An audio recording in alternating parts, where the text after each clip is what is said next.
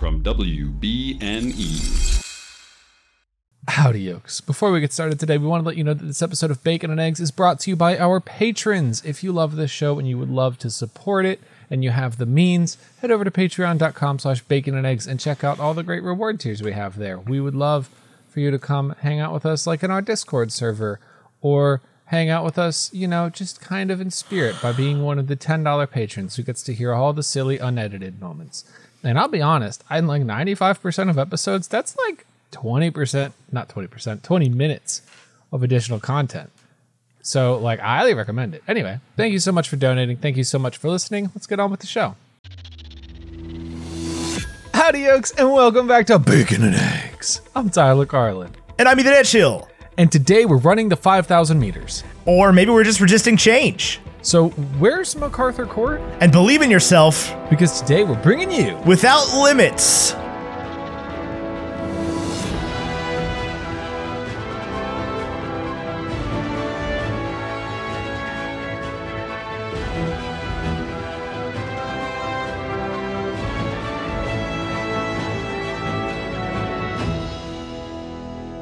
Even Without Limits was directed by Robert Town, somebody I've never heard of until this exact moment.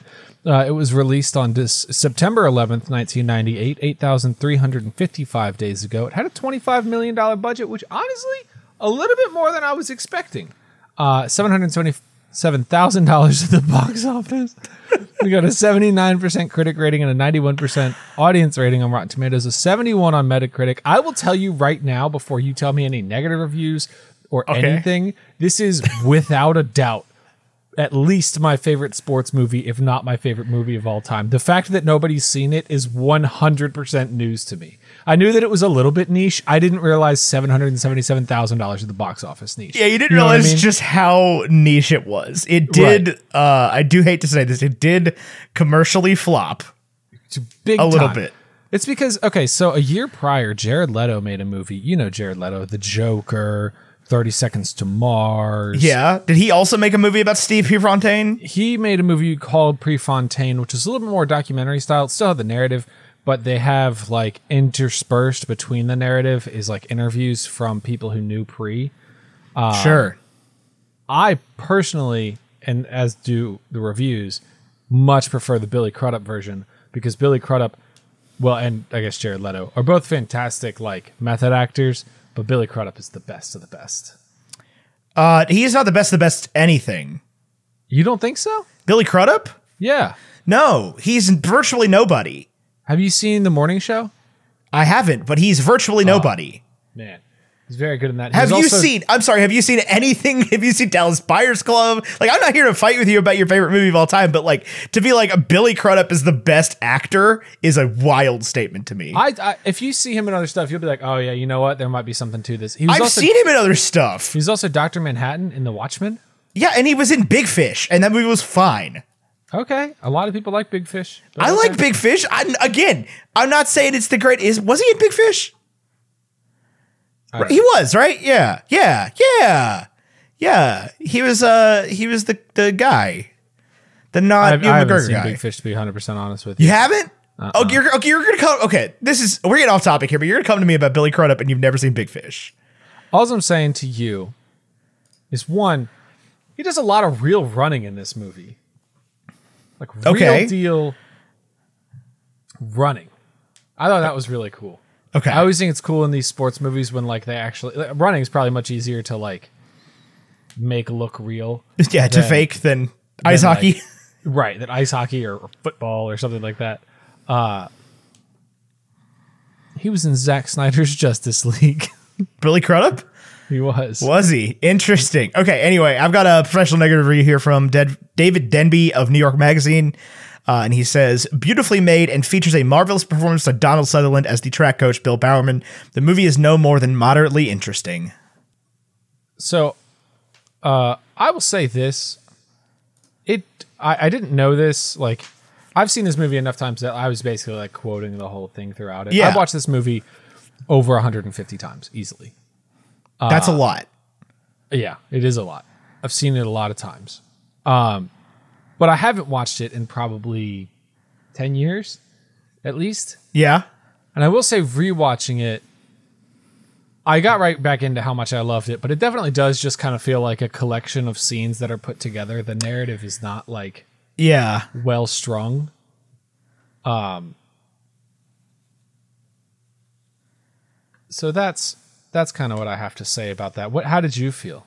Well, I need a positive review. I know I'm working on it. That's that's my response to that. Uh, I will say Donald Sutherland as Coach Bowerman, founder of Nike, was phenomenal. He was phenomenal. I always forget he's in this movie because I've never seen it before. But like, and that's why you know who Donald Sutherland is Yeah, because like, the, if you if you look at the movies Tyler has seen prior to the Hunger Games, there's no reason for you to have like known who Donald Sutherland was except for him being in this movie, really. Uh, so it was always wild to me when we we talk about the Hunger Games. Like, yeah, yeah, I love Donald Sutherland, and I'm like, what have you even seen? like, I, I do love Donald Sutherland. I mean, because, same. entirely because of this. yeah. Now he's the real deal. Yeah.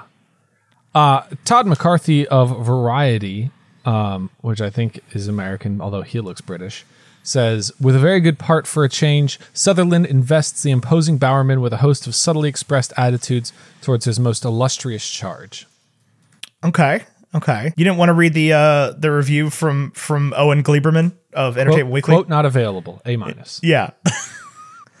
uh cool, cool. Tyler, so this is a hundred percenter for you. We already know that. 100%, no doubt. Yeah. Well, you, 100%. you you said it on like the, uh, the episode about hundred percenters like three weeks ago. So it'd be wild if you were like, Yeah. actually, this is a seventy-one. No, this is a hundred percenter. Especially coming off of last week, I feel like I can't say Space Jam: A New Legacy is a hundred percenter. I feel like you have to say every movie for the rest of forever is a hundred percenter. No, no, no, no, no, no, no, no. Because I like after this one, I can go back to like normal film reviews. But like this one is a hundred percenter. No, because what if we watch like a properly good movie next week and you're gonna be like, this isn't better than Space Jam: A New Legacy? I'll say this re one hundred percenters. Okay. We read a lot of books, right? Sure. Yeah. But it's like recently that we've gotten like really into reading a lot of books. yeah. No, I The- don't. The I'm a listeners firm don't know believer- that. They've never heard us talk about this. Not once.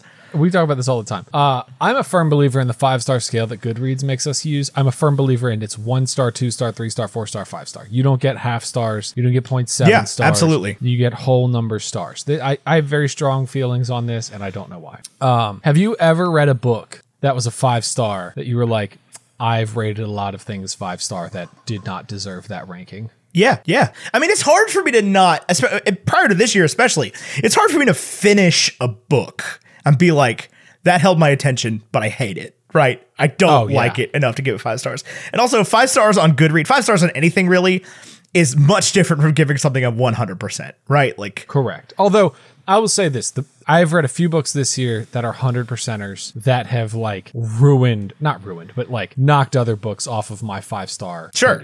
But like a five star book is an 80% or better, theoretically. 80, 81, I guess, or better. Yeah, uh, but like that's so different from gi- from giving something 100. percent That like, I, and, and at this point, I will give anything five stars if it holds. If, if I read it in one sitting, I feel bad not giving it five stars. Yeah, I would agree with that. Although Right. some books, like there are exceptions, right? Like Breakfast at Tiffany's is like a two-hour audiobook, but I would Uh, well, yeah, but I, I mostly meant like like a like a book book like a book book. Not that a I novella. sat down and read from cover to cover without moving. Right. Like I can't not give that a five star. But th- but that would not be true for movies because I watch most movies in one sitting without moving. I watch most movies unless I'm at the theater. I pause it and I'm usually gone from my television for more than an hour. I'm usually not when we watch these movies for the show. Usually, I'm watching them between 6 p.m. and 8:30 before we watch or record the show. Uh, As I did today, we're without limits. I am putting children to bed at that time. Yeah, that's fair. That's fair. But this gives I me the usually- most opportunity to actually remember details about the movie. I usually start it Monday night after bedtime, and then but I'll like clean the kitchen or meal prep or something, and then I'll watch it from like eleven to midnight, and then I'll watch the rest of it the following day at some point. Yeah, because you will often text me about a movie that we we're watching for the show at like yeah midnight, 11:30 p.m. Just like, oh my god, dude, I'm an hour and 30 minutes into this, and I'm like, what? Go to sleep or don't. um, Tyler, yeah, so this is 100 percent for you. I'm I am gonna give this an 80, a solid 80. I thought you might. I thought you might. uh, honestly. I, this is a perfectly enjoyable sports movie. It's I don't think my in my top 10 sports movies right off the dome. Um, just because yeah, the narrative isn't super there. I think both of the leads did a fantastic performance. I don't really know why Mary's in the movie at all. Uh, it made a lot more sense to me as a child. I know that like it's one of those things where like you're making a biopic about somebody and there are facets to their life that are That like you feel core like you have who to they are. include. Right, but like they don't necessarily fit the narrative of the biopic that you're making. Like Mary wasn't the only girl that he dated. There was another girl I can't think of the name of right now. But there was like sort of two girls that he was back and forth between. And it was like a big part of his college life. And they don't even like touch on the fact that he like goes to class or anything. Yeah, the movie So- completely fails to to give Mary a purpose in the narrative, other than to like, I guess, prove that Steve can do something other than try to hook up with women. And he This movie was a lot more uh, c- because I I thought of it as like in my head as like a kids movie, like one of these No, Disney sports oh, it's a movies. rated R film. Very much a rated R film. Yeah. Uh, which you don't get a lot in sports movies, especially. Um, Yeah. Especially for somebody that didn't do like drugs or anything. Yeah. So th- just to recap for the listener who almost definitely hasn't seen Without Limits, because I don't think we got a single lis- single listener review. No, we got Uh. one person in Discord that said, honestly, I've never heard of it, dot, dot, dot. Good. Good. Uh, The best kept secret, maybe ever. Steve Prefontaine was an American track and field runner in the late sev- late sixties, early seventies, and he uh, up until at least nineteen ninety eight held the record for the U nineteen men's five thousand meter, which is a five k at like thirteen thirty nine. Um, Oh, which did is somebody break it? I don't know. At least in, I, that's just what the end credits say. I, Ah. I don't keep up with the men's five thousand meter U nineteen world record. Usain Bolt's uh, U U19 record just got beaten. Did it? Yeah, by an I know American. there's some kid that like is like supposed to be crazy fast. yeah, an American, uh, like 18 year old beat Usain Bolt's uh, 100 meter U18 record. That's crazy. Yeah. So Steve Prefontaine uh, graduates high school and runs for who becomes the founder of Nike. Bill Bowerman uh, is the coach of the Oregon track team, and Bowerman is very much like a team-oriented, strategy-oriented running coach, where you know it's all about the big complaint that Pre had with running was that everybody reserves for the final 200 meters, and then it's basically just who has the most head start for their kick to win the race. The first 4,800 don't matter at all. And to him, that was like unacceptable. Why would you not go out and run as hard as you could for 5,000 meters straight? Yeah. And and may the best man win. Why do we have to put strategy into a, what is essentially a dead sprint? Uh, and so he would be like a front runner, and a lot of people like critiqued him for that because you have all this drag and you're letting all your competitors get all this extra energy because they're dragging off of you. He always ran out in front, but the the, the side effect of Steve Prefontaine being a front runner was that like other than Usain Bolt, name a runner right now, Ethan. Exactly. I'll just stop. you there. Uh, Allison Take you that Felix. long. Yeah, Allison Felix. Uh, Shikari Richardson, I think is her last name. Uh, but he was like a national celebrity. Like he would front run and like just decimate these races. I mean, he would beat people by 200, 300 meters because he would just go dead all out. And by the time it came to kick, he was so far ahead that it didn't matter anyway, that like they, they couldn't possibly catch him. They were starting their kick when he was crossing the finish line. Sure. Uh. At the same time, though, I do just want to make it clear that I know the name Steve Pre- Prefontaine because of you. Yes. Not because of the Olympics or because of him being a celebrity in the 70s. So the 1972 Olympics was a big year for runners. Do you know the other American runner from the 1972 Olympics that you should know? No. Okay, so there's a guy named Dave Waddle, and we'll get into him in just a minute. Okay. Uh, so Steve Prefontaine is like American legend, right? He does this amazing running. He qualifies for the 72 Olympics, and he goes and he runs the 72 Olympics. It's his first time competing with quasi actually professionals, because in the United States, only amateurs were allowed to compete in the Olympics in 1972. But other countries, you could be a professional, you could get paid, and nobody really cared. It didn't matter. Uh, so the people who could just run all the time and didn't have to worry about like supporting their families, and Steve Prefontaine came from a very poor, poor broken home. Uh, so he's competing with all these fantastic runners from around the world and there's this sort of like unspoken conspiracy between the other runners to box him in so that he can't kill them the entire first 2 miles because if he doesn't run fast enough in the first 2 miles it doesn't matter how fast his third mile is if his lead's not great enough so if they can box him in for the first 2 miles then he has to actually compete like a normal runner and the result is Steve Prefontaine comes in fourth place at the 1972 Olympics losing to uh Vassir. He's a Finnish runner. But he loses, and the guy who wins the race ran 12 seconds slower than Pre's qualifying time. So he could have won the race. He was definitely fast enough, but it was like the strategy of running that that caused him to lose this race, which is stupid. I like Pre's way better. Uh, following up, he's like totally broken, and he, he this whole story is about him believing in himself, and he's you know working in a bar. He feels like he's nothing, uh, and then he gets approached by Bowerman. He gets back into running, and he's training for the 1974 Olympic Games in Vancouver. 76 in Montreal. 70, sorry, 76 in Montreal. Yes, you are correct. I'm wrong. Uh, 76 Olympics games in Montreal, and he qualifies with uh, an American record time. Uh, and that night of the qualification, he goes to a party with the guys he ran with and qualified with, and uh, leaves the party to take somebody home, and then gets into a car accident and dies like three weeks before the Olympics. Um, an American tragedy, truth.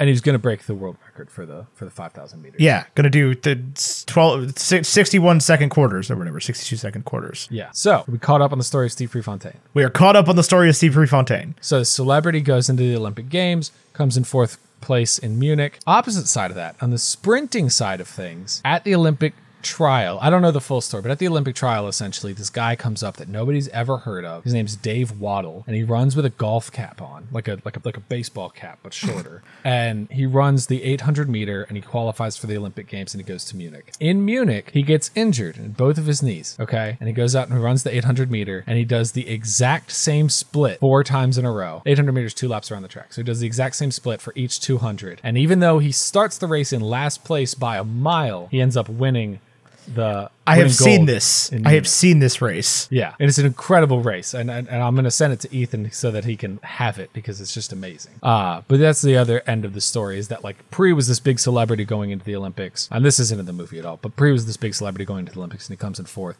Dave Waddle's nobody, and he wins gold, and that's kind of what I love about sport is that like anybody can be anything at any time. Any race can be won by anyone. Also, if you're listening in June of 2023, the the Olympics were on when we were covering this. So yeah, we covered this because it was Olympic. the Olympics are actively on right now. Uh, track and field is not started, but the Olympics are on. you know what's funny? I probably won't watch any track and field. I will. Yeah? It's Summer Olympics, man. That's all they put in, in prime time. You got to have Peacock Premium or whatever. Summer the Olympics prime time. sucks. Oh, I mean, it know. doesn't suck. I love it dearly. I do. I really do love the Olympics, but Winter Olympics is where it's at. Yeah, Yeah, you think so? absolutely. It's way more fun. Oh, I disagree. I've always liked the Summer Olympics. I mean, I, I don't know. It's just like I like watching swimming and gymnastics and, and running, but like that's all they show on TV. What's your take on the whole uh, gymnastics situation What do you mean? with uh, Simone Biles dropping out of the team competition? Yeah, I mean, she got hurt. I think it was. Uh, I don't think it was like a physical injury because I think she's still competing, right? Well, yeah, I don't know. She she she had a bad vault and got herself psyched out. And that can, I, I, I guess, for a competitor like that, if you're doing like balance beam and stuff, is like equally as dangerous as actually just performing with an injury. Mm. Like you have to go in there. That's what they're what what the, the people are saying all day is like you have to go in there like Steve Prefontaine, like knowing that you can do it, Right. Having no doubt in yourself whatsoever, or you will hurt yourself. Yeah, and she, So- you don't think she had that? yeah, I mean that's I guess what she was saying. I, I don't really know. I haven't I haven't kept up with it much. I watched it happen this morning, but um I do know that. Like, I'm Team Simone Biles anyway. yeah, I mean same. Like like she doesn't owe anybody anything. The Olympics is supposed to be fun. Like it's not the most serious competition in the world for any of these sports, especially in the Summer Olympics. Like Is it not? I would think that gymnastics and swimming peak at the Olympics. no, it's all about the world championships. Hmm. Unless you're like Michael Phelps. And Simone Biles. and Simone Biles, yeah. Um, but she was like, eh, she had said a couple days ago, she, where the, she was like, I am not having any fun this year. Like, this just isn't good for me. So, um, I've seen a lot of people that are very mad on both ends of the spectrum. and it's it's very weird. I feel like we're at this kind of. I- I, I feel like by Thursday when this episode comes out, there will be more defined opinions on this. Sure, yeah. But as of right But now, there's It's there's very weird. It's like there is no if you are like I feel like a lot of issues that come up sort of divide themselves on political lines, which I'm not getting into politics, but I feel like there is no like clear argument on either side. You know what I mean? yeah, like it, it's just a thing. Like you can't change it. First of all, it already happened. It was over before anybody else woke up and saw it. Like Right. it was already over. We got silver. It's fine. Uh, people are currently watching it while we're recording this on primetime. Um, but yeah, there's I haven't I haven't seen a ton of people. There's been a couple that are just like, oh well, you know, I think she should have if she could perform, she could perform, like whatever. But what I have seen is is uh, like a million people being like, she doesn't owe anybody anything. Like the Olympic Committee should be ashamed of itself. And I'm sure there's something more to the story than than I know. And I get that there was the whole controversy between this Olympics and the last Olympics. And if you want to watch the documentary Athlete A, go find all, uh, out all about it. Then go for it. But that's like sort of not what any of this is about, but people are like using it to make it about that. Uh, and I- from my understanding, she was just like, I don't think I can go. And the coaches coaches were like, Yeah, cool. We'll sub you out. Like, it's not worth it. It's fine. We got somebody else. we got somebody else. And if I'm wrong about that, then then that's my mistake. I, I'm not 100 percent sure, but I I had- have seen a lot of people being very upset in both directions about this thing that happened in Japan, and like it'll be fine. Maybe she won't get to come back to another Olympics. I don't know. I- I- It's her decision though. Like I do know if this. she's I- not worried about it, you don't need to be worried about it. I do know this in that, like, I think it is very easy to draw the conclusion, like, Tom Brady's never missed a game because he was psyched out, or LeBron James has never missed a game, or Michael Jordan never missed a game because he was psyched out, or whoever. I think it's very easy if you don't understand gymnastics, and Yeah. I don't, to be like to to be confused. Like that's not a val. You don't get to call yourself the greatest of all time and then get psyched out. But if that's and I, again, I don't know the Well- sport, but if that's like a totally normal thing in the sport, And then, I do like, just yes, want you do. to. I do just want to time you out for a second right here. Simone Biles is not the person calling herself the greatest of all time, right? Yes, she is. She's wearing leotards that have a goat on the back. Okay, but like she's not Tom Brady. She's not an arrogant performer. Tom Brady's not arrogant. Yes, he is. Yeah, he is. He always posts on Instagram with his rings. But it's one of those things where Okay, it's fine. like, She's I not mean, Michael Jordan. Michael. Are you saying Michael Jordan is arrogant? Were you here for the conversation we had last week? Were you present for the conversation we had about Space Jam? didn't, I just uh, didn't hear you. yeah, I'm saying Michael Jordan is arrogant. I'm saying he's an arrogant prick. He's a bad influence on the game of basketball. Yeah, but he's a great influence on the Looney Tunes. Uh, anyway, yeah, I you know I, I don't have a problem with Simone Biles uh, doing whatever she wants to do. Right. The, at the end of the day, um, none of it matters. It's sports, right? I mean, it matters as much as sports matter, but like we don't get anything for winning a bunch of gold medals at the Olympics, right? Like it's not like We don't, but like I feel like, and maybe I'm wrong, but I feel like if you're from some impoverished country and you get a gold medal, and then that athlete gets a two million dollar Nike sponsorship, that's probably worth something. yeah, but that's not that that's not us. I said us. We. Oh, yeah. We, Yeah, we the United States of stomped the America, the, Olympics, US yeah. of A. Now, do I hate the fact that we lost to Russia when they're not technically allowed to perform? They can't even perform. They can't even compete as Russia, but are still allowed to compete somehow. Yeah, that sucks. Screw the Russians. They should all go home. If your entire country gets banned from international sporting competition, how are you still here? Uh, what are they under? What's the name they're Uh, going with? ROC, the Russian Olympic Committee, oh, instead of the Russian national anthem, which, by the way, is the only good national anthem. They don't get to play the Russian national anthem when the Russians win. They play some Tchaikovsky thing. What would what should they play when the United States wins? Like, what would your choice be for the national anthem? What would my choice be for the national anthem instead of what we've got, which is a very boring song? um, I don't know. Maybe like like I don't know. like "Born in the USA" by Bruce Springsteen, like um, Glory Days by "Glory Bruce Days" by Bruce Springsteen, "Born to Run" by Bruce Springsteen, I'm partial to the song they recorded. for um, Johnny the Be movie Good? Holes. D- "Dig It," uh huh, Yeah, yeah, the, by the D10 Boys, yeah, "Johnny Be Good" by Chuck Berry, Bring um, Me to Life by Evanescence. oh boy, uh, "What I've Done" by Linkin Park. Can you freaking In the End by imagine? Linkin Park, Somewhere I Belong by Linkin Park, Animals by Nickelback, um, The Washington Post March by John Philip Sousa. Uh, sorry, Nickelback's Canadian. I messed that one up. Sorry, sorry. 3 a.m. by Matchbox 20.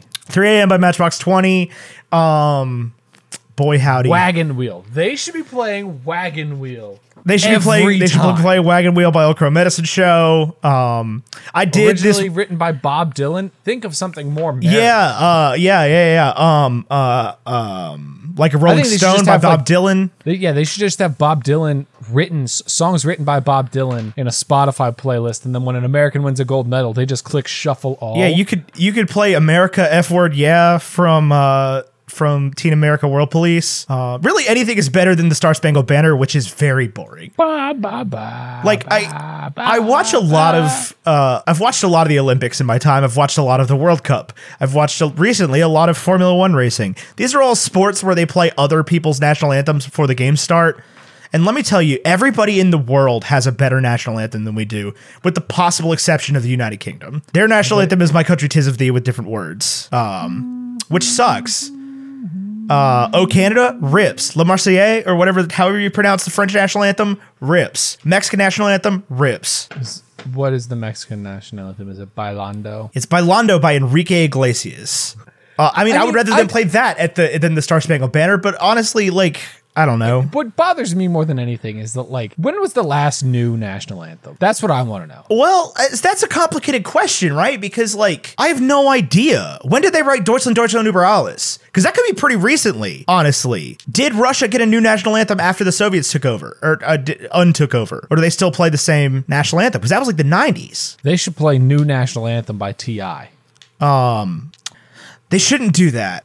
Ti might, out of all the people in the world, Ti might, Ti might not be the best example for like, um, If you've got to go instrumental, I want Pick Up the Pieces by the average white. but the average white band, um, instrumental songs, uh, Jessica. the Jazz Police by Gordon Goodwin's Big Fat Band, Jessica. Jessica by the Allman Brothers Band. Uh, I do still want to put a vote out for like one of the Susan marches if we gotta go like classical. We don't. I know, but like, like I'm of the firm belief that like the fact that universities and music teach classical music and then like pop music is an elective is completely backwards. Everything should be about how music is today. So what is the most recent? I'm just going to ignore this question because I don't care.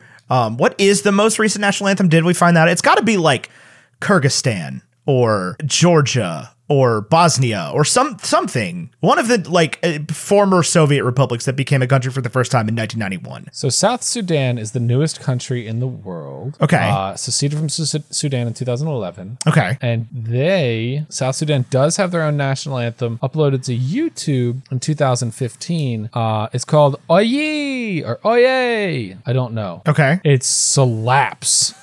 Okay. This is oh, it's in the Cool chat. f- You got a cool flag too. Uh, it was composed in 2011. Huh? The, it was uh, South Sudan Oyi was composed in 2011. Okay, so that's I mean that's about as new as it gets. Yeah, I mean that's more recently than I would have thought possible. Yeah. Do you have to like register it with the United Nations to be like we're a country, this is our bird, this is our song? It does slap. I'm not gonna lie to you. It does indeed slap, but it kind of sounds like, and I mean, I guess this is just because it's a national anthem I've never heard before, but it does kind of sound like the national anthem of like a fake country in a movie. What South Sudan's national bird is the African fish eagle. Hell yeah. I don't know anything about South Sudan. This- if it's like a if it is like a very bad place that I shouldn't be cheering I don't for. think it is. I think it was founded to be a better place than. I, th- I that sounds right, but if it's like the North Korea of Sudan's, I'm sorry. Also, I keep saying Sudan like a car, not Sudan like the country. I know that uh, there, there for a while people refer to to normal Sudan as the Sudan for some reason. Ooh, like like there's several countries that get this treatment right because like ukraine is just ukraine but people call it the ukraine like the Ohio State. like the ohio state university i don't know why but yeah it was the people would say the sudan like we have to do a fundraiser for the sudan and i don't know why I don't know anything about Sudan proper, North i Sudan. i know that there was there was some sounds turmoil going on in sudan when we were in college oh, if we were in college, then it didn't happen. There were no current events from the year. Coney 2011. 2012 happened while we were in college. Darn, darn, darn right it did. And then you know what? Everybody was like, nah, who cares about that dude enslaving children? That one guy. I mean, seriously, like it it is the most. This was, the, and that's what really began cancel culture in America, which is the problem. Is like legitimately, Invisible Children was like, hey, we want to stop child trafficking. Um, We want in- to stop specifically this guy. spec- Well, before they, they had been around before that because they did a follow up by music video. Um, but they were like, we want to stop child trafficking, whatever. And then the like leader was like found masturbating in his car or whatever, and they were like, yo, uh, th- this guy's canceled forever. Take your money back from this charity. Yeah. Like, and I get that like charities have to be run by somebody, and the person that runs a charity is always going to be kind of a dick. Um, it's just sort of the way to the world, the way of the world. But, um, yeah. So this is a movie that we watched about a distance runner. Um, Mid distance. mi- yeah, mid distance, possibly the least interesting kind of running you can do at the Olympics. Did you not watch the 1972 5,000 meter? Well, I was uh negative twenty one. But I mean, in the movie, did you watch it? Yeah, I mean, I watched it in the movie, um, and they did a bad job of explaining what was going on in the movie. Honestly, Yeah, they did. I feel like I was watching it today and I was like, oh, they're Yeah. doing the thing against him. and I was I was watching, and I was like, "Go around,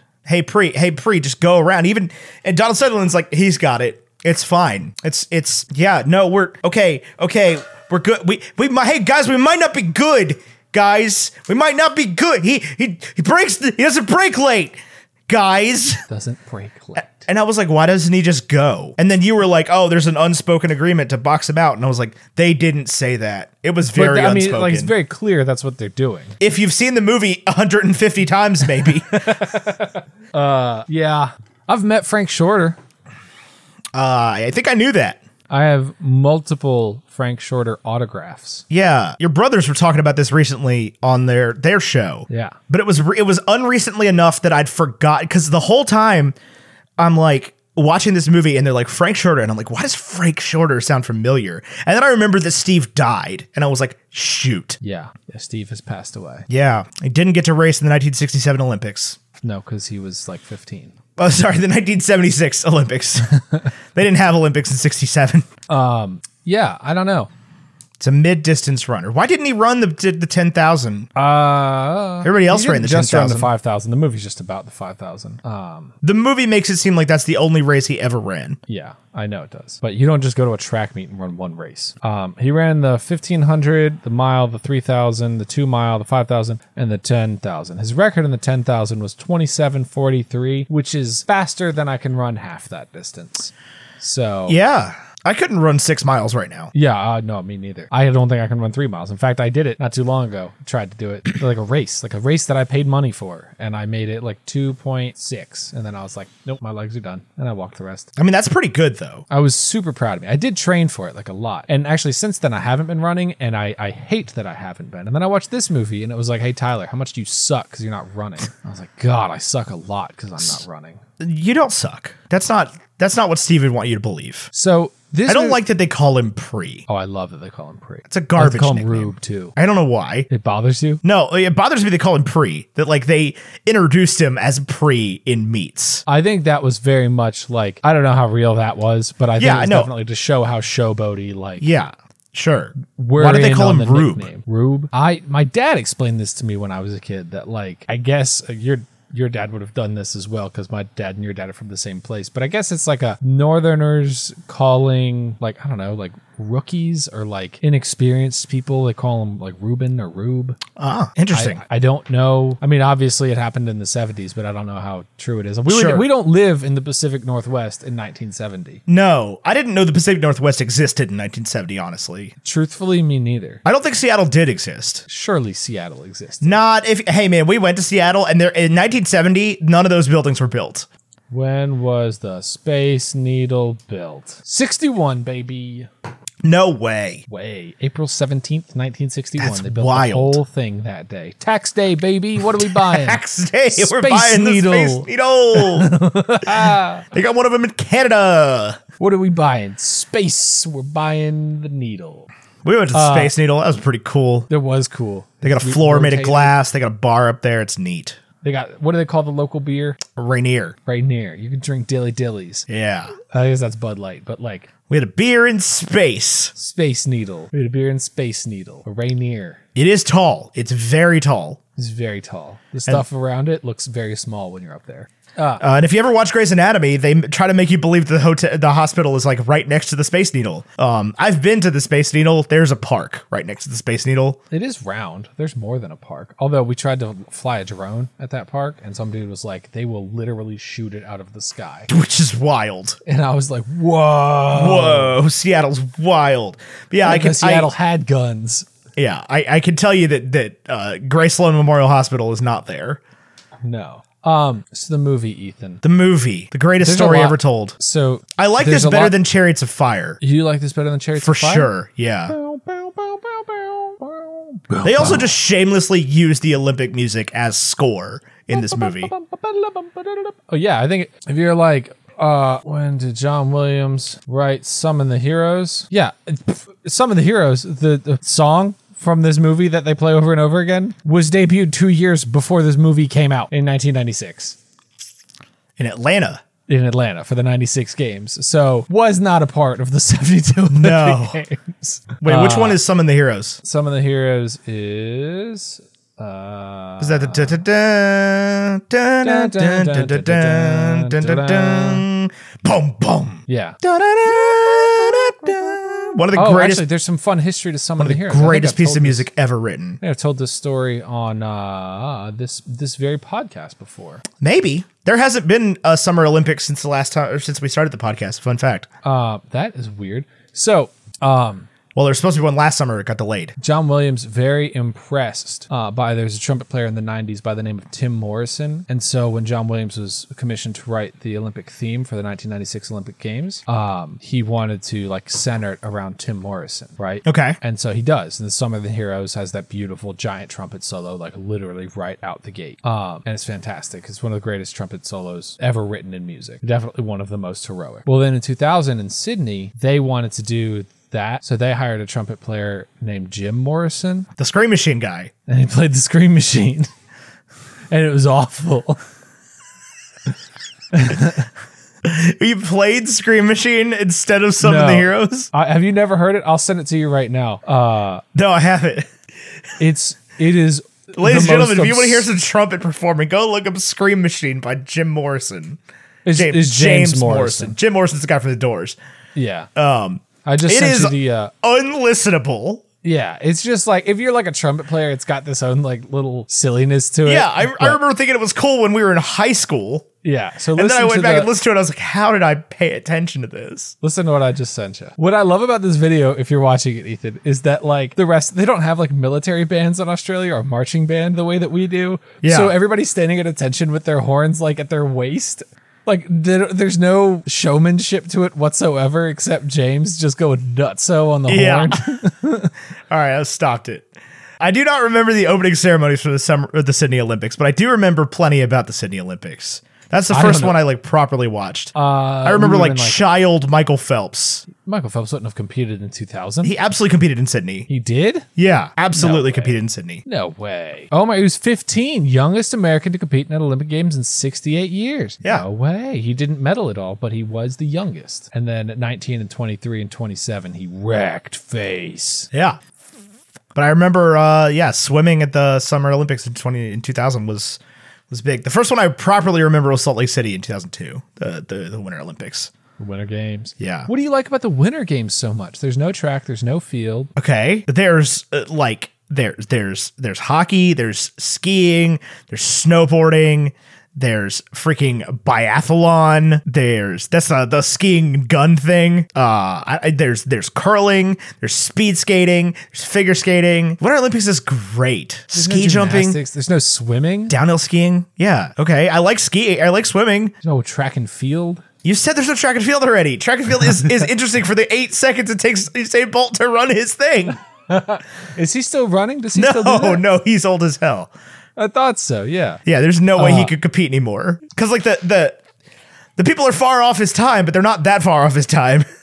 I remember Usain Bolt doing the doing the nine seconds, the nine point five eight or whatever. I love That's the Olympics. so fast. So I'm looking up a, a And the Winter Olympics are great, man. Apollo Ono, Bodie Miller, freaking Miracle on Ice. I don't know. I just don't know those people. I've always liked the summer. I guess I don't know those people either. I like the summer Olympics. I've gotten to if I end up here's what I'm doing, and I know this is like what the athletes want, but I've gotten to the point where if I watch an athlete compete and I enjoy the event, or they like tell the athlete's story, and I'm like, oh, that's interesting. I will follow them on Instagram. Fair? I follow our fencer. What's her name? I've forgotten already. I don't know. She got the I know first- some of the swimmers. I know Katie Ledecky. I know Katie Ledecky. Um, I could, I could, pro- I, I, I bet I have three degrees of separation max between me and Katie Ledecky. Yeah, Katie Ledecky, the the Maryland girl. Um, I obviously know Simone Biles. Uh, there's that one male swimmer. Um, He's like a villain, right? no, no, no, no, no, no, no. Lottie's gone. Oh, okay. Yeah, there's uh, Ryan Murphy is the guy. He's like a like a hundred meter backstroker or whatever. That's all. That's what I swim. That was my event. Man, you the the the guys that do these the men's like short distance strokes are crazy, dude. The, the guy that freaking uh uh won the like men's 100 meter breaststroke from England has the top 20 times ever, like all of them.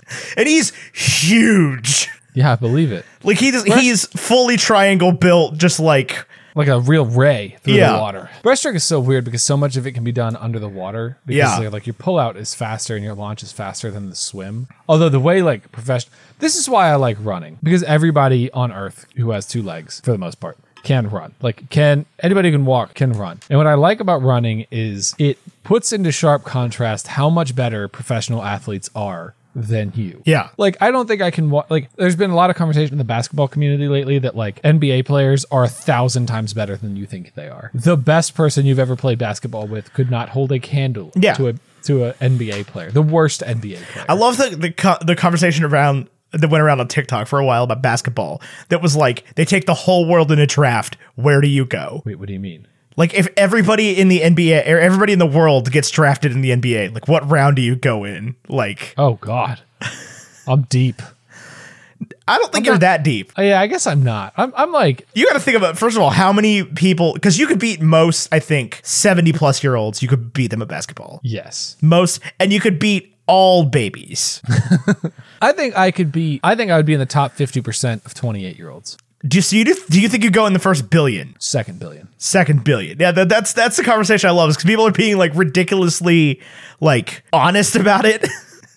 Like I, I gotta think. There are a lot of countries around the world that are just like they have better natural diets than Americans do. yeah. So like large swaths of Africa focus heavily on physical fitness. I just could not compete. Yeah, you're Right. gonna lose to most of Africa at basketball. And like with some playing, I bet a lot of Chinese players could do well because the diet is better there. I know Japanese people eat really well. Uh, I think I could beat most of Europe. The real question is uh, I- first of all, here's the real we're learning question. that Europe is What- a lot hold on. better at basketball Real than we ever question. give them credit for. But God, France is very good. One on one, could I beat Seamus Gorman in basketball? I don't am think so. way taller than I he don't is. think so. I don't know. I'm I, am a lot. I taller bet he than like Seamus. plays basketball secretly. Like he owns that Fila hoodie. yeah, like I think I think find me an Olympic sport that I couldn't beat Seamus Gorman in. I bet I could beat Seamus Gorman in footy. I don't think you could. I don't know. Do you do you fo- soccer is one I don't think I could either. I'm certain that he naturally like just by being in Europe plays way more often than I can imagine. Uh like it's just a part of their lives and he Yeah. watches more of it and he's aware of strategy and things. But I will say that like when I kick a soccer ball, I am always surprised at like how naturally the sport feels to me. Not that I'm good Yeah. at it, but that like how comfortable I am in that setting. You know, what? You like know with what's the basketball, I feel like an idiot. You know what Olympic sport I am uh, naturally gifted in, and this is a real shame considering my personal situation.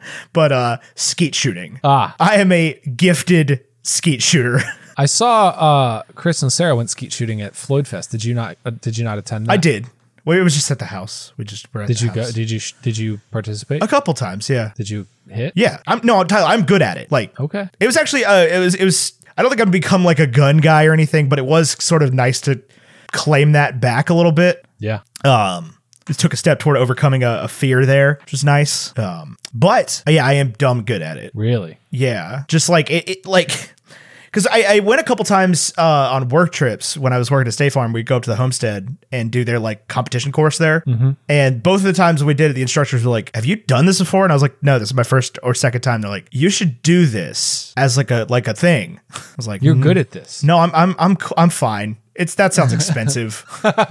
you just told me this gun was five thousand dollars. Like I don't I don't want to. It do also that. means that I you have to like store a firearm. A firearm in my home, right? Like we don't have like a. I'm sure we. I actually I was about to say I don't think we have just like a club around here, but I'm sure we do. Yeah. Yeah. A hundred percent. We do. but if I was gonna just tomorrow decide to try to become an Olympian, that's probably what I would do it in. I think. What do I think that at 28 years old I could pick up and get at least quasi Olympic level good at? I think there's only a few options here. Lifting. I think you can always get better at lifting.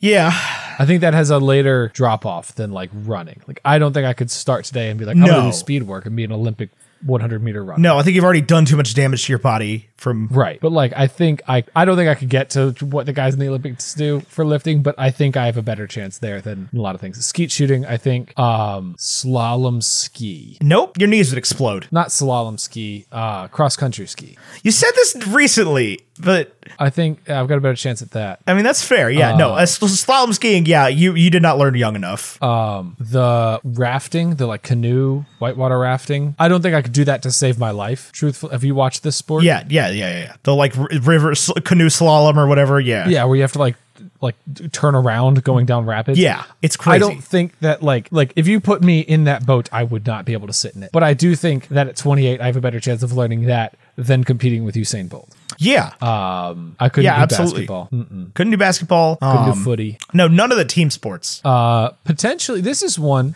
you could do dr- like dressage. What dressage the- is, is the horse dancing? horses? Yeah, I could do. Uh, this is one that's good on your joints. I could do Olympic cycling because the Olympics are like a week after the Tour de France, so you're not really competing with anybody, That's true. I think they were technically during the Tour de France this time. were they? Yeah, I, I, I, I think the Tour de France ended like yesterday. so like all the real cyclists aren't at the Olympics. Yeah, normally they are though. No, like Lance didn't do the Olympics, Yeah, he did did he? for sure. Oh, I bet Andy Schleck did. I don't know about Alberto Canto. God, I didn't watch a single stage of the tour this year. Me neither. I haven't watched in four years. I don't think. I'll tell you what happens is I turn it on and I don't hear a word they're saying or watch like a minute of the race. I'm just like, ooh, pretty French countryside and British voices. yeah. Um, I love the Olympics though. I I really do. Like I the summer versus winter debate, whatever. Like I just love it every time they're on. It makes me sad that I'm not a child anymore every time the Olympics are on because I have to like do adult things and like I don't work. do kids these days. I asked Perspective Z about this, but I haven't listened to their episodes. Uh, and they're like adults now. But like, do kids these days, like nine year olds, are they like awestruck by the Olympics? I guess I'm around children a lot more than you, but Yeah, I don't know. are they? I, I guess, and and it's entirely possible that maybe it was just like a thing in my home. No, it was like a big deal at my house. Like we like talked about the Olympics at school. Yeah, we had to well- like projects on the Olympics. Yeah, like I, we would from the time the cer- the opening ceremony started, they, it was that was all that was on the TV for 14 days. Yeah, I remember I've being seen an adult. so much curling. Yeah, I remember being an adult and learning that the Olympics were only 14 days and being like, "There's no way," because we were watching it forever. Yeah, because we were kids. Yeah, and 14 days was a lifetime. Yeah. Once the once you once I got into the World Cup and realized the World Cup is f- a whole month. The Olympics theme seems so long or so short. Um, Yeah. but yeah, I remember the 2006 Torino Olympics. Uh, I would get up in the morning and go to school, like before I went to school, and curling was on every day because that that competition goes the entire time. Um, Yeah. and that was the only thing that was on at six o'clock in the morning in 2006. So I watched a lot of curling. I've seen a lot of curling in my life. Curling is one that, yeah, because it takes the whole time. It always gets.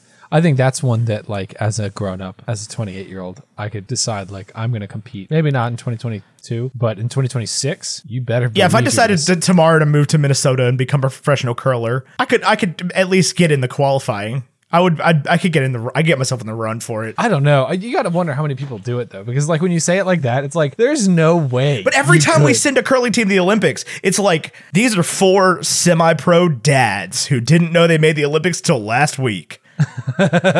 going up Look at against them the now. it- it's still the same deal, right? It's like the, the this is four dads from Minnesota going up against the Swedish men's national curling team. They have known each other since they were 12. and they've been curling together the whole They've been time. curling together the whole time. we took them out of school at eleven. To Yeah, curl. to become professional curlers. Um, yeah, dude. I I don't know, man. I don't know. The swimming is cool, but it's like it. There's none of the people that were big names when I was watching year after year after year. Well, not year after year, four years watching obsessively when I was in like high school and stuff. None of them are competing anymore. Obviously, it's 2021, right? Like right. so it's it like I don't know any uh, names hardly anymore. Like Michael Phelps is gone. All the all our good male swimmers are gone. It's just Katie Ledecky, and she's not even doing that well. I know. Poor Kate. And like Simone Biles didn't compete in the the team competition. And the older I get, the harder it is for me to care about sport, American sports with athletes I don't know the names of. yeah, and then it's really hard to watch Kevin Durant lose to France. Mm-hmm. Be like, this is normal. But it's like at least you know up until it's up until the Rio games, right? Like I know that that uh, Carrie Walsh had to get a new beach volleyball partner, but we had Misty May, Carrie Walsh, and Rogers Dahlhauser on the men's and women's beach volleyball teams, right? Like I knew those people. I didn't know them personally, but like those were the same names every time the Olympics show up. And I was like, I get to watch these guys and, and gals be. The problem is the rest of the world's gotten better at sports in the last 15 Yeah, years. they in the last fifteen years they were like the United States has over a thousand gold medals, and the closest is Russia with like six hundred. We're just gonna like not let that happen And it's the anymore. same. It's the same deal with the Winter Olympics, right? Like I, both games now, I'm just like, man, I used to just get up and watch America crush everything. Right. And now we we no longer dominate. Now we no every longer single dominate sport. literally every event, right? So I'm not like, but that does make it like on the same si- at the same time. It's like that does make sports better. yeah, absolutely, um, absolutely, it does. there was a while So ESPN, uh, not ESPN, NBC has the NBC Olympic channel, which shows like a- NBC is is being a little sus with this whole Olympics. Why? I'll tell you that because there's certain events that you have to have like Peacock Premium to watch. oh, I didn't know that. I haven't come up against anything that I'm not allowed to watch yet. Well, th- you wouldn't know. Like there's multiple events happening, so there's always something you can watch. But like like the gymnastics finals, you have to have Peacock Premium or whatever. I was watching it on NBC Sports today. I don't know then. I don't know. Yeah, I, I don't know. Whatever. Um, but NBC has a, a like all all the time Olympic channel where they show like Olympic type sports year round. Oh, that's awesome. And there was a while when I first got YouTube TV and we first had that channel, like I would just watch it all the time, right? Like Yeah. it was like February. It's always just like watching Olympic type sports, watching like s- like ice volleyball, like What? yeah, That's they not did. real. It, it, it it's it's it's a sport that's in testing right now.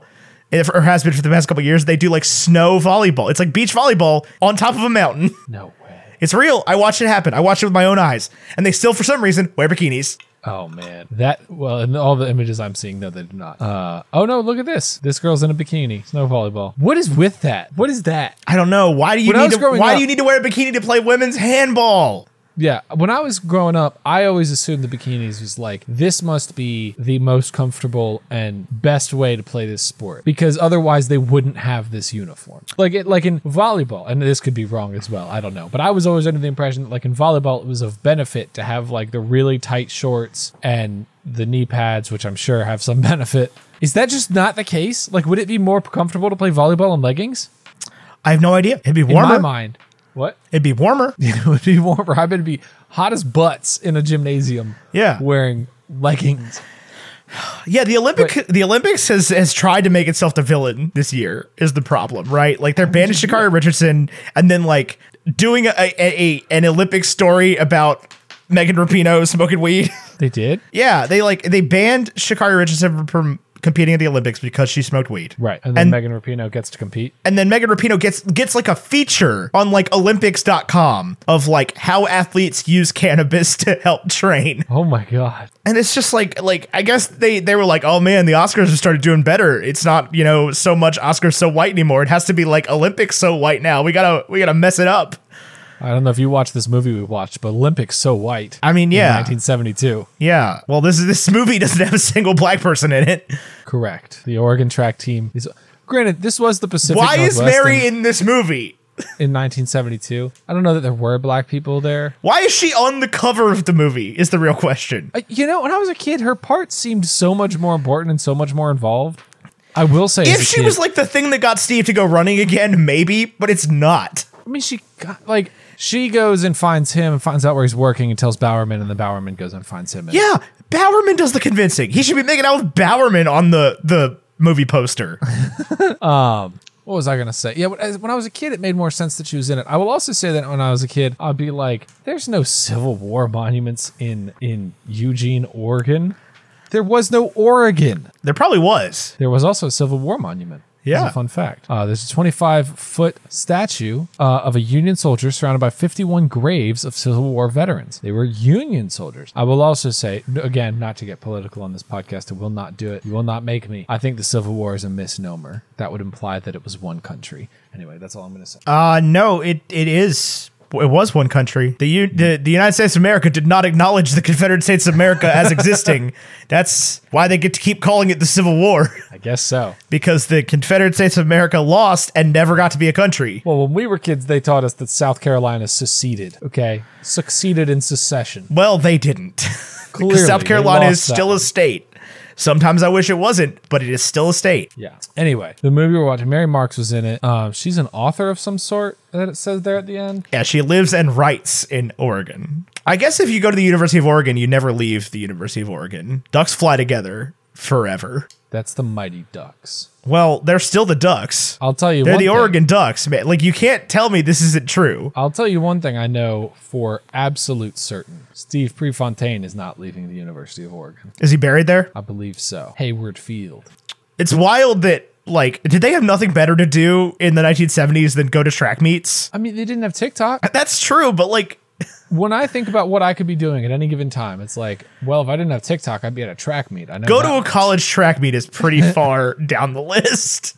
I didn't go to college track meets when I was in college. I don't think they would have let us. I think we would have shown up and they'd be like, "What are you be doing? That's creepy. Leave." I don't even know where they did them. I don't know that we had a track team. We absolutely had a track team, and they did them at our college football stadium that had a track around it.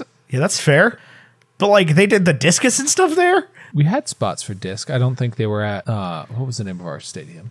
Pomoko Field. Moco Field. Has it been renamed? Yeah, Captain it's Stadium? Townbank Stadium now. Townbank Stadium. Uh that's all I got. I Okay. Don't know what else to say? Well, Yeah, we definitely had a track team because there would always be pictures from the CNU Athletics Twitter account being like, track and field played this week, ran this, did had a match this week against Salisbury University. Well done, Bell Tunstall, on winning every event. I don't know that Belle Tunstall was on the track team. no, I think she's on field hockey. She was on the field hockey team for sure. Yeah, I went to That's one the of her only- games one time. I I think I went to one field hockey match. They played in the same spot as lacrosse, right? Yeah, I went to like five or six. Yeah. Uh, I know that we were very good at field hockey. I Yes. also know that field hockey is a sport I don't even a little bit understand because it does not look real when you watch it. It's crazy. It's an Yes. insane sport. How do you get into it? I guess you have to go like go to a high school that has a field hockey So team. as an American, yeah, you have to go to a school a high school that has a field hockey team. But like other places, it's like a big deal. no, Yeah. do we win in the international level? I have no idea. Because like England, it's just hockey, right? That's what they call hockey. Isn't it cold in England? Where's all the ice? They don't have ice hockey. They get- and it's it's so that for them it's f- hockey and ice hockey, whereas for us it's hockey and field hockey, Hockey and field hockey. hockey and field hockey. I do. I just we- like I we do can't need to- stop. The whole time I was watching this movie, I was like, I'm Jerry O'Callahan, play for the University of Minnesota or University of Boston. Who played Jerry O'Callahan? He's from Miracle. Oh, He was OC. Jack, O- sorry, Jack O'Callahan, Boston University. what I want to know. I do think we should. My name is retitle Mike this Ruzione. I episode- play for the United States of America We should retitle this episode something about the Olympics. instead of something about. without limits. I'm just glad you finally watched it. Oh, I When you enjoyed it very watched much. It was Did perfectly- you learn perfectly anything fine about movie. Um, me watching the movie other than Donald Sutherland? Well, yeah, I I learned like, yeah, that the, that's why you know Donald Sutherland. That's why you know Billy Crudup. I learned that uh, Hank from Breaking Bad was in this movie. Yes, minerals. Yeah, minerals. Jesus, Bowerman. Jesus Christ, Bill, they're minerals.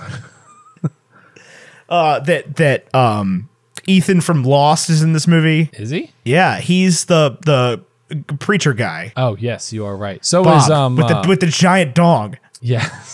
I when I was a kid, I Why didn't was get that, that, joke. scene in this movie? This movie, uh, it's it's great. It's a great movie. I had a lot of fun watching it. It makes no sense. I do think there are scenes where it's like Steve Prefontaine. Like if you know the '70s and you're like. Steve Prefontaine was at Oregon when they burned the dorm in protest of the Vietnam War, and they didn't put that in the movie. You're like, what the heck? But in Right. 2021, it's like you obviously would not include that. In twenty, if you make this movie twenty twenty one, you don't include the bombing at the Olympics either. The the the, the You don't think so? You don't Uh, the think you include September the massacre or Israeli- whatever. Well, I mean, I think you can include it, but like you have to make it make sense with the movie, right? Like, Yeah. I Steve think has there's to a- care in some way. It has to affect Steve in some way. Yes. I well I like so I think there's a lot of narrative about Bowerman in this movie that it's easy to miss because it's about pre. But there's so much narrative about like Bowerman growing as a coach and dealing with the 72 Olympic situation and developing Nike and the waffle iron soles. Yeah, and- Um, I'm surprised they haven't made that movie. Honestly, okay, I think it's cuz pre's a more interesting story.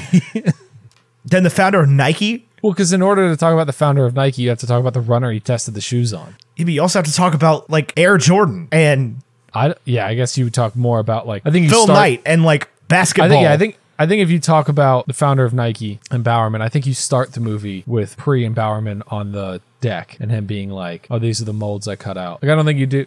I think maybe you show a little bit about him measuring the feet of his players and uh, or of his runners and stuff like that. But like really, where the story starts is like Pre does the test run with the true Nike prototype. I mean, you start with Bill Bowerman running as a kid. Yeah, but I think like okay, that's the end of the first act, and then the Yeah. rest of the movie is building off of that moment. Yeah, is about Nike. right. Um, Just call the And, movie like- Victory. Like you get Do- you get Kiefer Sutherland to play Bill Bowerman. Um, I mean, you I talk will about say- you talk about Oregon, right? You talk about like I've always liked Oregon. yeah, you talk about the the freaking talk about Chip Kelly, man. You talk about the national championship they lost. I do. No, like you would in the movie. Oh yes. talk about pro combat. Um, you it's, talk about the- it's Nike, man. Like talk about I, the Oregon uniforms. I get, yeah, that's what I'm saying. It's like you, I get that it's like, oh man, this guy wanted to go up against you know, Adolf Dassler and his freaking shoe empire with his waffle iron. And that's a great story, right? But it became Nike, Yeah, like the Nike. like the Nike, the second best shoe brand in the world. Well, I don't know about all that. I've always been an Adidas freak.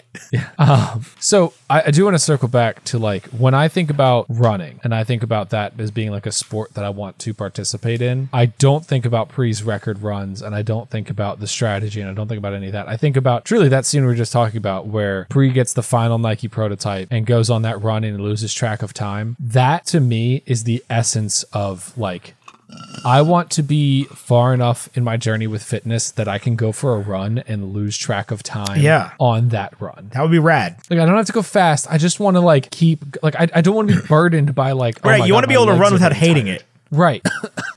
my legs are tired or I hate this. Like I want to be able to, you know, put on part one of Mistborn by Brandon Sanderson at 1.7x and listen for four hours straight while I run. That's a long time. That is a long time. I w- uh, I'll be I'll settle for two hours. I just want to like be able to keep going. Yeah. and that to me has always been like the the point. And I'm very bad at it. I like this is why I hate running more than anything. It's not that like my legs are tired. It's that I am at all tired and I've gone 0.6 miles. Yeah. that's what frustrates me. Well, you know, if Steve Ron- Prefontaine would have you believe that there's no such thing as talent and that everybody can be as good as him, he's better at pain. He is better at pain. And then I, I love that Bowerman eventually hands it that back in his face, and it's just like for you to say you don't have talent is absurd, you idiot. Like, You you are talent incarnate. yeah, The reason you are so good is because you're talent incarnate and don't know. You good? yeah. Uh, and you sorry, keep Sam Jones pushing texted me. and, and working and trying. Like there's a moment early in this movie, Priest still in high school, and Matthew Lillard shows up at his house to recruit, and he's like, "Hey guys, you want to go for an easy ten mile run?"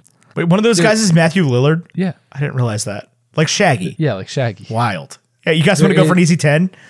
There is no easy. There's no easy mile ten run. miler. There, like it doesn't exist because running that far is impossible. Yeah. I know that it's not. I know that like you can look up photos of twenty thousand people finishing the New York Marathon at the same time, and that also hurts my heart. That like there are twenty thousand people who could do this thing that I can't do. Yeah, they can't. You can't run a marathon. You would die. Yeah, I would. Yeah, no, I, I- that's the but that's the thing is like the marathon is an affront to God. Okay. Yeah. Like But then like what even like pisses me off beyond that is that like I could I know that my body could train to run a marathon. I know that I can because I'm the son of somebody who started running when he was my age, or older than me, honestly. And he's done like 10 of them. So I know that if I start now, I still have the capacity to finish a marathon. What drives me nuts is that if I finish a marathon, I will open Instagram and it'll be like, "Oh, this is 70-year-old Jesse Itzler finishing a 100-mile run. Also, he's a billionaire." And I'd be like, "I hate everything about this." Why don't I get to do this? Why do I feel like I have to compete with Jesse Itzler? He's a billionaire. He came up with the NetJet cards and he wrote the New York Knicks theme song.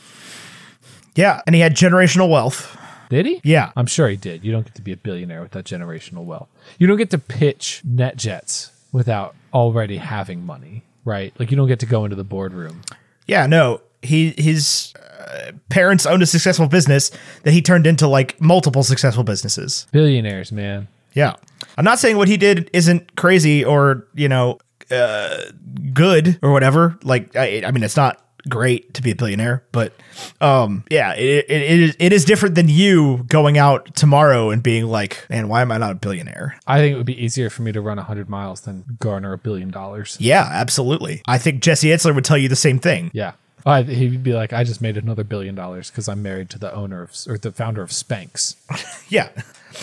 Which I wouldn't have thought Spanx is a billion dollar business. Like you sell on a rack in JC Penney's. Okay. It's not like like I don't think Izod is a billion dollar business. I don't think JC Penney is a billion dollar business. Uh, JC Penney's a billion dollar business. You think JC Penney's a billion dollar business? I think I think J- John Charles Penny was a billionaire probably. Huh. The company has more than 1.2 dollar 1.2 billion dollars of cash and credit availability. Uh But also like you don't get to be a billion dollars by starting or billionaire by starting a billion dollar company. correct. You get to be a billionaire by starting a billion dollar company and then selling it and then investing that money in stocks. Yes. Unless you're Jeff. Jeff Bezos and you accidentally fall ass backwards from selling books into the biggest online shopping enterprise ever. it's still a shitty app and a shitty website. Like I don't understand how it gets to be the best. I know how it gets to be the best is because if I place an order now in relatively remote compared to New York City Roanoke, It's at my house in two days. Yeah. That's how it got to be the best. yeah. There's still But nothing here's- compared to Sears. I saw something the other day that actually kind of upset me. There's still nothing compared to the Dutch East India Trading Company. Oh, Amazon? Amazon, yeah. You don't think they're as big as Sears was? They're not as big as Sears was. Really? Sears, I believe what I believe the thing was uh, that I just saw recently that Sears and Amazon, like Sears had the same valuation as Amazon does right now in 1978 or whatever. Like they in have a the sole but in the owner? same dollar, like like Oh, dang. if Sears is worth if Amazon's worth let's say a billion dollars, Sears was worth a billion dollars in in 1978 1978. money. Yeah. Sears Amazon's used to not sell. worth a I mean, billion Sears, dollars. first of all, had been around by 1978 for like five times as long as Amazon. Yeah, and they sold every. You could buy your house. They sold houses, cars, trains. My granddad was a house builder for Sears for a while. where like they would send the They would send house parts the in house train parts car. on a train, and he and his team would go pick them up and assemble the house. You could do it yourself. You could do it yourself. Like you could also hire your grandpa to do it. You could also hire Raymond Alexander Edgehill in Potsdam, New York to do it. That's nuts. Yeah. He was in college. That was his college side job. Um, Yeah, Sears always baffles me because when I think about Sears, I think about like this is garbage. Anyway, this is something I saw the other day that made me upset. Somebody was like, uh, Dolly Parton didn't use her money, her hundred and fifty million dollars to go to space. She used it to buy 150 million books and give them to children. And all I could think was like, man, where's the cheapest place to buy 150 million books? Uh, to be fair, I don't think it works like that. Um, I seriously doubt that Dolly Parton bought those $150 million worth of books at retail. on Amazon? on Amazon one at a time. Okay, but surely Jeff Bezos has some sort of in with the big five, right? So, but so does anybody with money. Right. They're book publishers. They want to sell books. right. They, don't actually care. hate- they don't care about Barnes and Noble. well, they don't like Amazon. I know that because Amazon will sell ebooks below Yeah. the cost. Amazon's of- the worst. yeah, which is such like a But like it, you stinkers. Alfred A. Knopf doesn't get anything special if you buy your books at, at, book, at Books a Million over Barnes and Noble, right? Like they just care about selling books. Right. For the most part, they don't care who the middleman is. Right. Well, that was uh, that was our conversation with Beth. Was like, where can I buy your book so that you net the most dollars? Even if it's like three dollars versus two dollars, I would rather you get well, three Great British pounds. Yeah. I guess this is up. Is it the pound? Yeah, this is still the pound. Uh, and she was like, I have no idea. Just buy it. Just buy it wherever you see it. If you see it, buy it. Yeah. And I was like, okay, will do. I found one of Beth's books on the tables at Barnes and Noble the other day and sent sent it to her. Yeah. Oh, because the new Kissing Booth movie's coming out. Yeah. And so the second Kissing Booth book was on the like young adult paperbacks. Nice. I Yeah. think I have the second one, I bought both of them at Barnes and Noble. and I have Lockdown on London Lane. No, not that one. I have the Christmas. It won't be Christmas without you. Yeah. I love that book. I'm getting. I will get Lockdown on London Lane when it comes out. Same. Uh, but obviously, I don't have it because it's not out. Unless, unless I know anybody that can get me An like a- ARC. I an ARC. don't I'll write a think- review. I don't think she has them yet. I don't think they're don't- printed. Yeah, I don't think they are.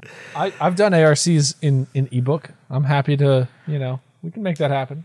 Um but yeah, It I does kind of defeat the purpose of me having a book in my hands. I try I have I have bought I honestly don't think I bought any of the books I've read this year off Amazon except for Kindle books. I've bought a fair few. Um, there's some that like I I should be better about this. If you go into any bookstore, listener or Ethan, I guess, if you go to any bookstore and there's an ISBN that you want and you can find it even on Amazon or wherever, like you can hand it to the bookstore and they'll be like, "Yes, we will order this for you." And they might order it from Amazon. I don't know. I think they order it from the publisher. But then you're like giving more money to your local bookstore, and it works the same for Books a Million and Barnes and Noble if you want to go f- to one of like the big box, but not local, but not Amazon. One of those two. So the problem is I I, I have to go to I, I like Barnes and Noble better than Amazon because for convenience. It is Yes. more convenient for me to have it now Than in than than two in, days. two days, right? Like I've bought a bunch of books recently that have not made it home before they got read. Uh, yeah. So reading, like, if you're a mood reader, then which it's I very- fully am. which I fully am. Then, like, if I see a book I like on Amazon, I don't want to read it two days from now. I won't. Oh, If I see a book I, like on won't- Amazon, I'll get in the car and go drive to Barnes and Noble and buy it. And the problem is Barnes and Noble is a terrible app, so you can't like check. You can, but you can't like check to see if they have it in your store. Well, and and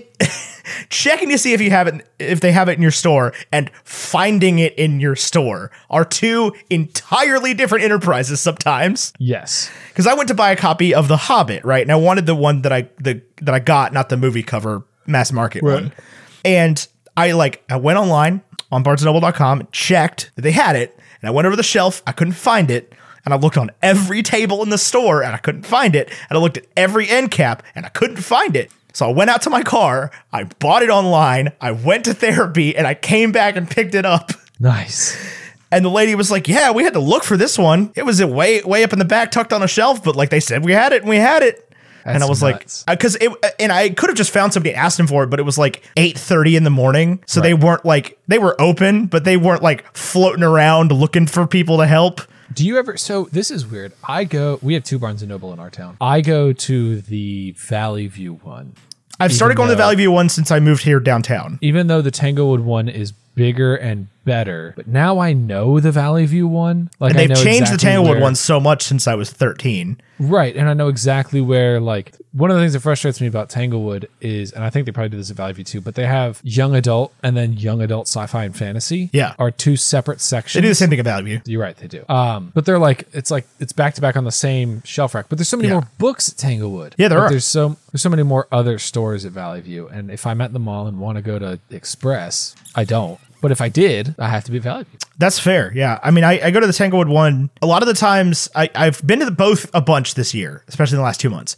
And if I'm here, if I'm home, I will go buy a book at Valley View. But if I'm like out, I will usually go to Tanglewood. It's like if I'm over at Sweet Doggy reading and decide I need another book, or like I finish the book I just read and decide I need to go get another one, I'll go to the Tanglewood one and then go home. Well, yeah, because you're on that side of town. Yeah. And now it's on my way to therapy. So I've done that Tanglewood twice. is. Yeah. Do you go? I, I don't need to ask you about what happens at your therapy, but do you tell your therapist about the books you bought? Uh, no. you should start. Why? I don't know. Maybe they'll be like, "Oh, you should try Red, White, and Royal Blue," and you'd be like, "Dang it!" No, he actually uh, has given me a couple books to read so far. really. Yeah. Uh, because he was like, "What do you do for in your spare time?" And I was like, "I don't really have a lot of spare time right now because I've read 114 books this year." And he kind of looked at me like, "For the listeners, I'm I'm doing I'm just like turning my head and staring deeply into Tyler's soul."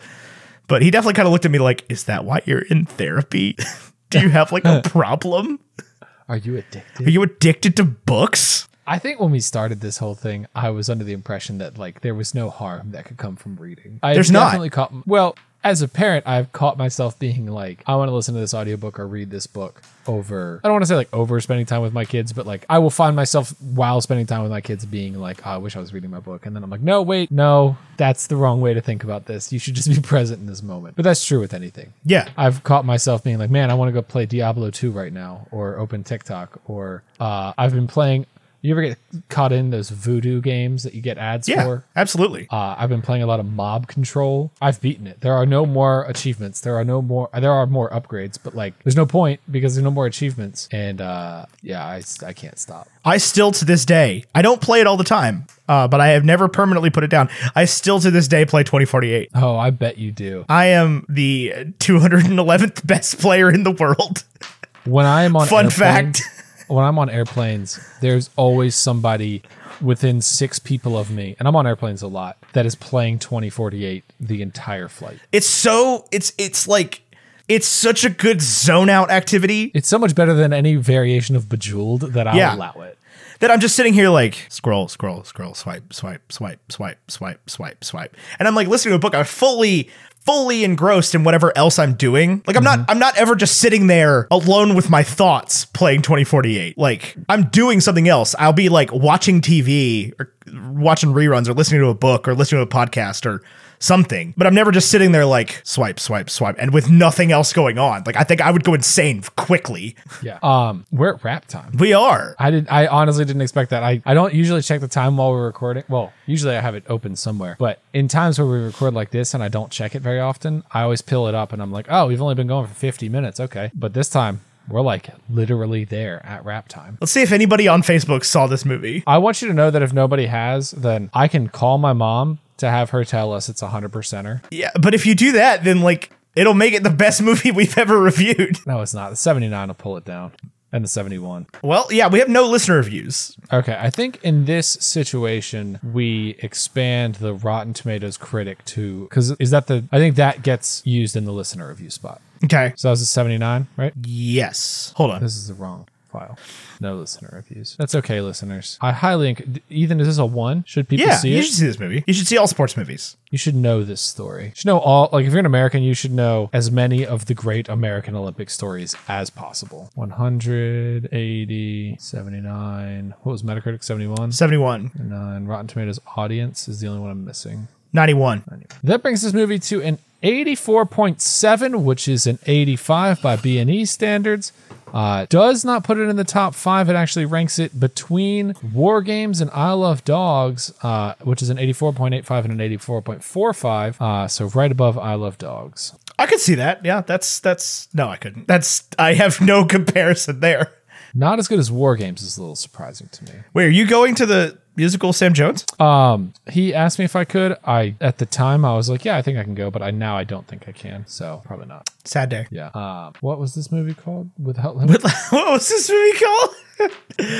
oh, listeners, thank you for bearing with me on my minimal brain activity day here. I'm just glad you finally saw this movie because I really do love it, and this is one that I am glad to have seen wanted it. to share with you for a long time. Yeah, it was fun. I had fun watching it.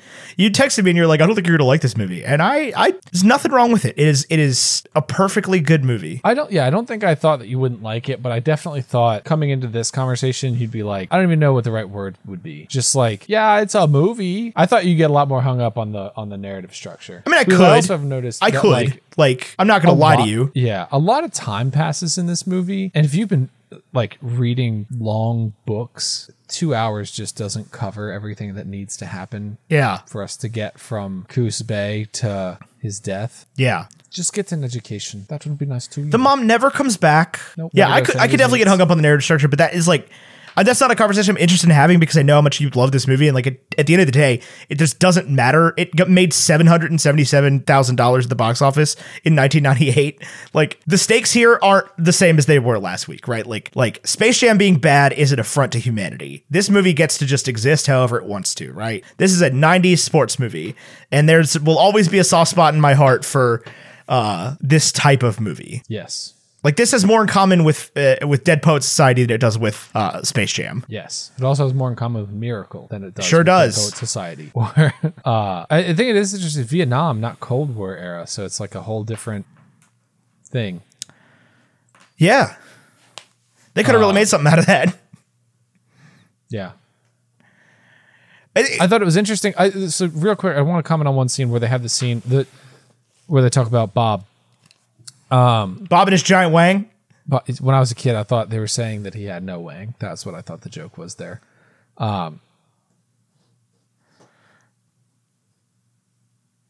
Um, th- like the idea of a coach coming in and saying like,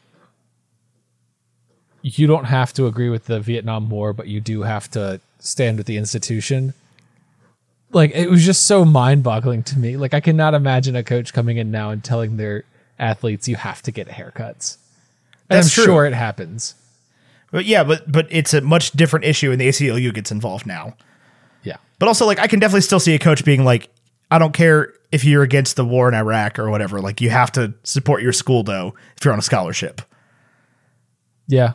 Like, you can't burn buildings down." Right. Especially not athletic buildings. Yeah. Anyway, that's all I've got. That's all I've got about Without Limits, the Billy Crudup movie. if anybody ever watches this and is like, Tyler, I want to talk to you about Without Limits with Billy Crudup. but I we have will negative adjust the criticism." listener score for you. Yeah. Also, if you like send me that DM on Twitter, but then you followed up with like, this movie sucked and here's why, I will straight up block you on Yeah, Twitter. you're just I gonna do make him not want- sad. Tyler uh, hangs a lot of his uh, existence on this movie. yeah. I just like it. Okay. So Just like- let him like it. Yeah. Do you like uh that was so this a good example of this exact phenomenon was Black Widow where like it's starting to come out like the reasons people didn't like Black Widow or like the meme reasons why the movie sucks. Uh, which it doesn't. I, I fully do not agree with that take at all.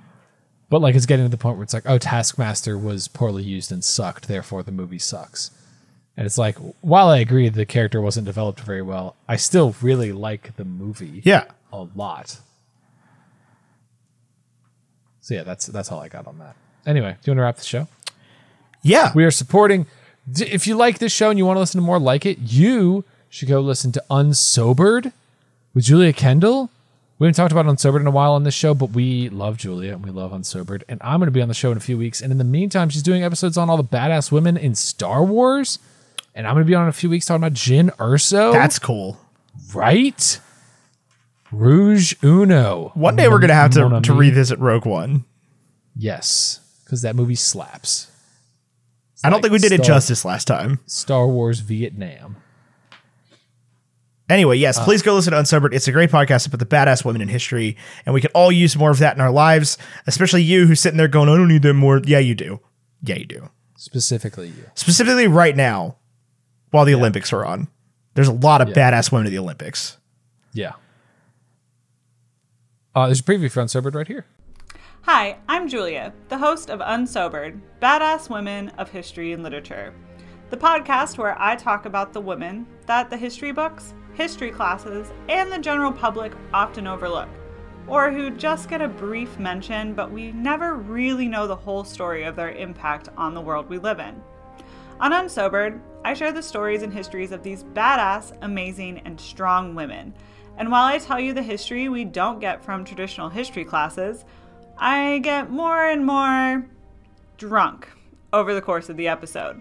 So join me to learn more about your favorite women or to find a new favorite woman that you didn't even know contributed to one of your favorite things, with new episodes every other Friday.